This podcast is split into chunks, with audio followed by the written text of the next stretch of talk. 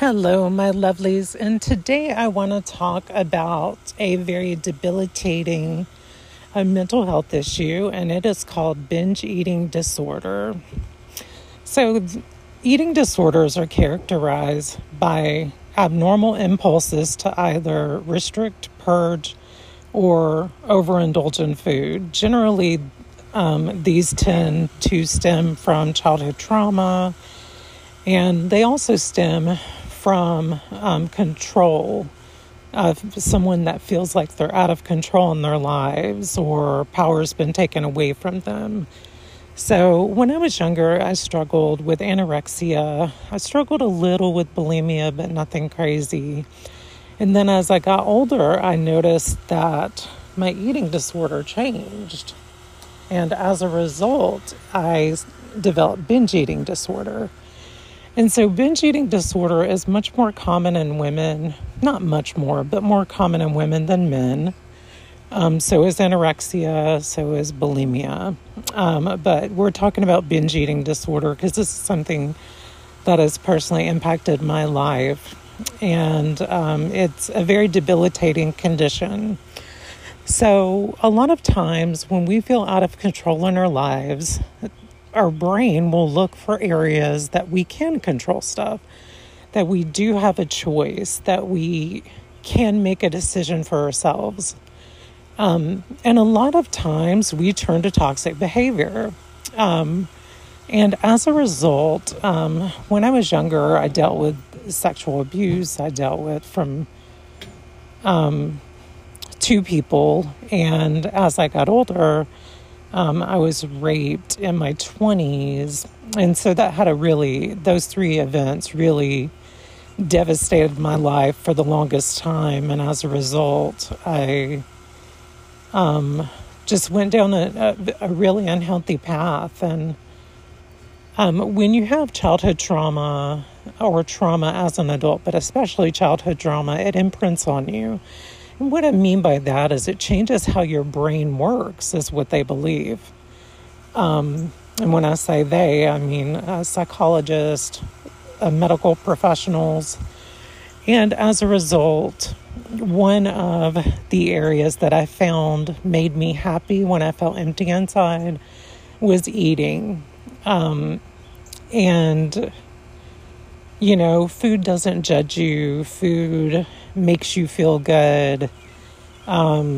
Food, you know, releases dopamine, and that's what we get addicted to, from my understanding, based on my studies, is the dopamine high. And this happens when we have sex. This happens when we eat. This happens when we go fast in a car or a motorcycle or on a boat. It happens when we fly. That's why people are adrenaline junkies, you know, because they get hooked on that dopamine high. And so when you don't have a lot of excitement in your life, which I don't, I'm fairly boring, you know, your brain will look for areas to get stimulation. So say, for instance, you're someone, lately I've been craving chocolate. I have never been a chocolate eater. Not really sure what has happened, but I have been craving chocolate lately like crazy.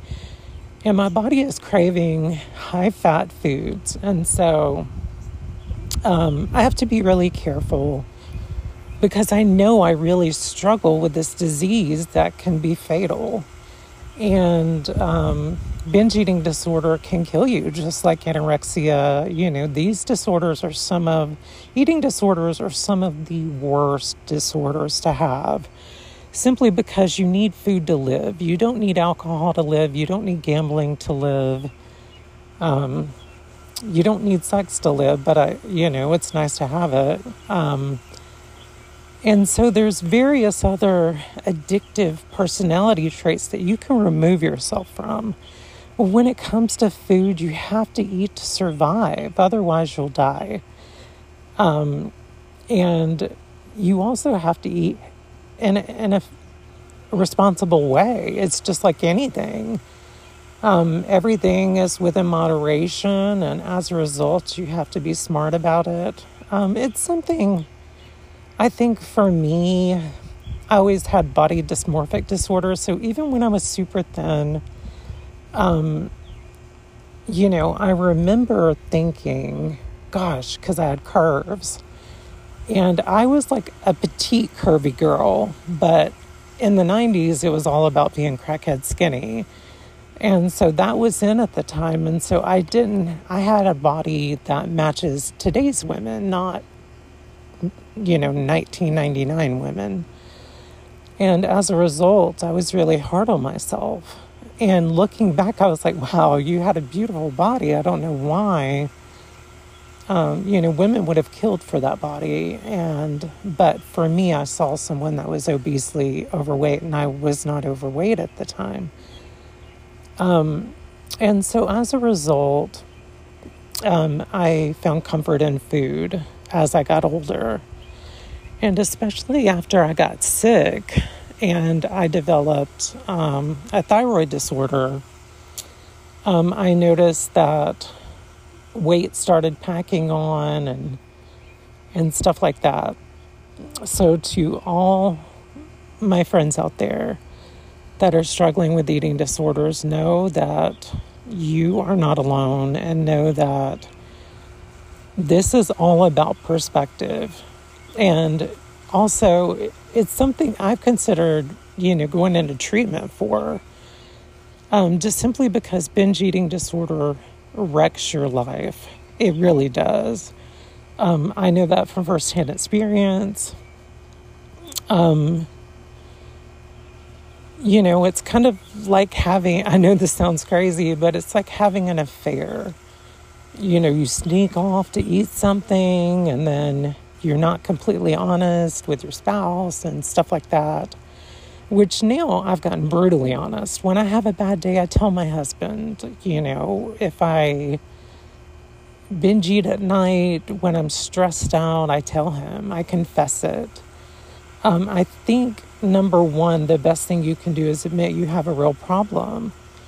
And no one wants to hear that, you know. No one wants to hear, you know, I have addictive behaviors. Well, a lot of us do. You know, a lot of us, if our parents have dealt with addiction, which my dad did, and it runs on both sides of my family, you're pretty much almost guaranteed to get some form of addictive qualities.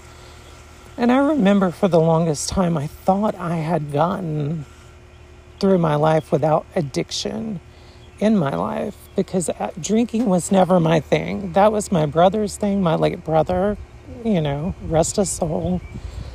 I love him dearly to this day. I wished he were here sometime so I could kind of get advice from him. But I have my wonderful husband, who I know my brother is smiling down on. Because my brother can rest in peace knowing that my husband has my back now. But that being said, the first thing is you have to admit you have a problem. I recommend confessing, you know, whatever it is, if it's alcohol, if it is food, if it is sex, if it is, you know, gambling. Find someone that you can confess this stuff to. It's so important. The next thing is journaling. Not journaling so much about food, but daily journaling about, why do I feel this way? You know, when you get that impulse to eat because you feel empty inside or you feel overwhelmed. I get overwhelmed really easily, you know, because I've had so much stress and trauma in my life over the years. You know, you get to the point where your body starts breaking down because there's this overabundance of cortisol in your body, and cortisol is a stress hormone, and it can cause you to gain belly fat and stuff like that. So confess, write, and also, you know, eat with a moderation. If you are craving a milkshake, get the low-fat ice cream. They make sugar-free ice cream now, or low-fat ice cream. I think it's sorbet is how you say it. It tends to have less calories. I know that sounds crazy because those of us that like ice cream, sorbet is just like, oh, really? Eat some yogurt. Eat an apple. I had an apple tonight. I really wasn't even craving anything sweet, but I was just like, I'm going to eat an apple. That way I get that sweet, that need met before I start craving. Next month, I'm going to start Nutrisystem again so I can drop about 30 pounds that I put on from binge eating. Go outside, fresh air is so good for us. I'm sitting outside as we speak. You may hear the birds chirping. You'll see life around you. I have 1, 2, 3 kitties in my yard, little feral kitties that come from the property behind us, and they are so cute. Oh my goodness. I want to kiss all the feral cats. I am that old cat lady. So, but surround yourself with people that are compassionate. The last thing someone with any kind of addictive qualities wants to hear is to be preached at. Because a lot of times people that deal with addictive qualities, we feel awful about ourselves after we do whatever it is that, we lean toward when we feel empty inside. And, this is such a real disorder. And my heart, actually I have 4 kitties in my yard, sorry. But my heart goes out to so many people out there that are struggling with this. People die from this every day. And I am fortunate enough that I was able to get some help and drop weight. And but, I fell off the bandwagon and I started binge eating. I put on 30 pounds in like 3 months. And now it's time to get back on, that donkey. It's, I get it, horse, but I like making funny stuff or stuff sound funny. But, engage in healthy activities. Try to have a social life. It's hard for me right now because I'm largely homebound. And so when you're kind of detached from society, you don't get a lot of stimulation from outside sources. So when you're stuck at home, you're like, oh, the feral cats, and all that. So, just know, everyone, there is hope, and in each of us, we're going through our own journey, our own struggle, and everybody deals with their own struggles in some way, shape, or form. I don't think anybody gets out of this life unscathed from something. And so my best advice is learn to love yourself. Love yourself, your imperfections, your weaknesses, your strengths, your shortcomings, your wonderful points. All of that makes you who you are. And it's something that I'm still working on at the age of 42 years of age.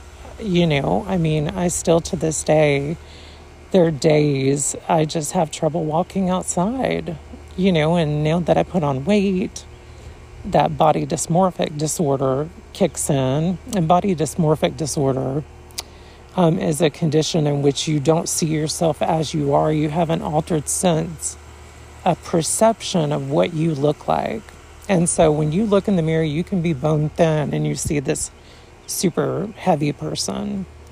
And I'm one of those people, unfortunately.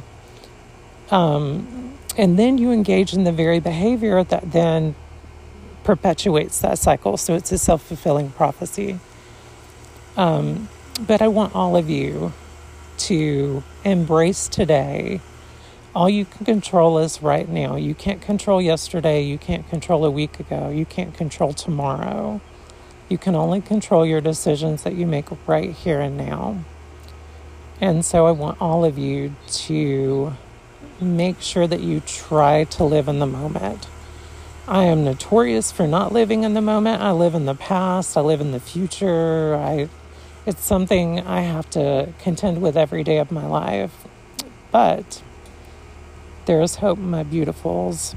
And I hope you all have a beautiful day. I hope this helps. I hope if we can just touch one person's life, then, you know, we've all done our job as the human race. So I love you all, and I hope you have a beautiful day.